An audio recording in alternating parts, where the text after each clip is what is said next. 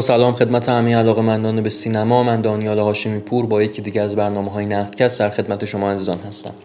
در هفته که گذشت سینما یکی از بزرگترین مفاخر خودش رو در زمینه موسیقی از دست داد. انیو موریکونه آهنگساز بزرگ ایتالیایی که با فیلمسازهای خیلی بزرگی از سرجیو لئونه و پازولینی و برتولوچی گرفته تا این اواخر تارانتینو کار کرده بود و قطعات بسیار درخشانی برای فیلمهاشون ساخته بود از دنیا رفت. همین مسئله بهونه شد برای ما که بپردازیم به یکی از مهمترین فیلم هایی که انیو موریکونه برای اونها آهنگ ساخته بود یعنی فیلم خوب بد زشت سرجیو لئونه. یکی از نمونه ترین فیلم های وسترن اسپاگتی که یکی از زیر ژانرهای وسترن هست که از دهه 60 شروع شد. در دهه 60 وسترن در حال گذار بود.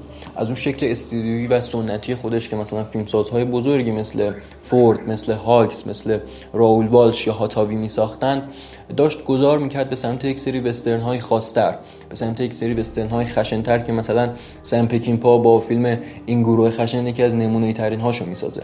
یک نوع مهم وسترن که در دهه 60 شکل می‌گیره و بیشترش هم با سرجیو لونه و کوربوچی ساخته میشه توسط اینها ساخته میشه وسترن اسپاگتی است وسترن اسپاگتی برخلاف وسترن های کلاسیک دیگه خواستگاهش آمریکا نیست. عمدتا توی ایتالیا یا بعضا توی اسپانیا ساخته میشه و فیلم برداری میشه. این وسترن ها خشونت خیلی بیشتری دارن در قیاس با مثلا وسترن های فورد یا هاکس که از نمایش مستقیم خشونت ممانعت می‌کردن و سعی می‌کردن توی لفافه نشون بدن.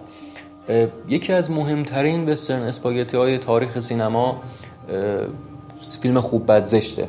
سومین فیلم از سگانه دلار که قبلش با یک مش دلار و به خاطر چند دلار بیشتر به شدت به محبوبیت دست یافته بود. هم این سری از فیلم ها هم فیلم سازش سرجیو لونه و با ساخت فیلم خوب بد زشت تونست یک محبوبیت عظیم جهانی کسب بکنه. همین امروز هم که شما در اکثر نظرسنجی ها ببینید خوب بد زشت بین چه منتقدین و چه مردمی که از بالاترین جایگاه ها رو داره.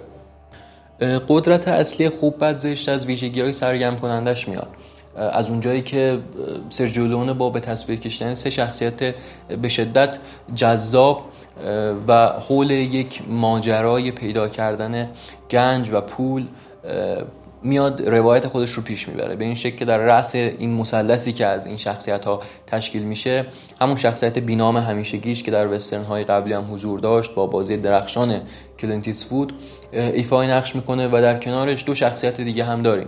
یک شخصیت آدمکش و یک شخصیت کلاهبردار و شیاد.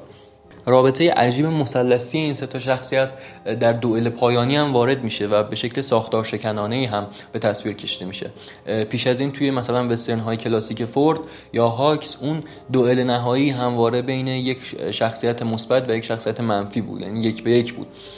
اینجا اتفاقی که میفته یک دوئل مثلثی شکل می‌گیره و همین مسئله هم جزو ویژگی های ساختار شکنانه وسترن اسپاگتی ها است که حالا لئونه بیشتر از بقیه این رو استفاده می‌کنه.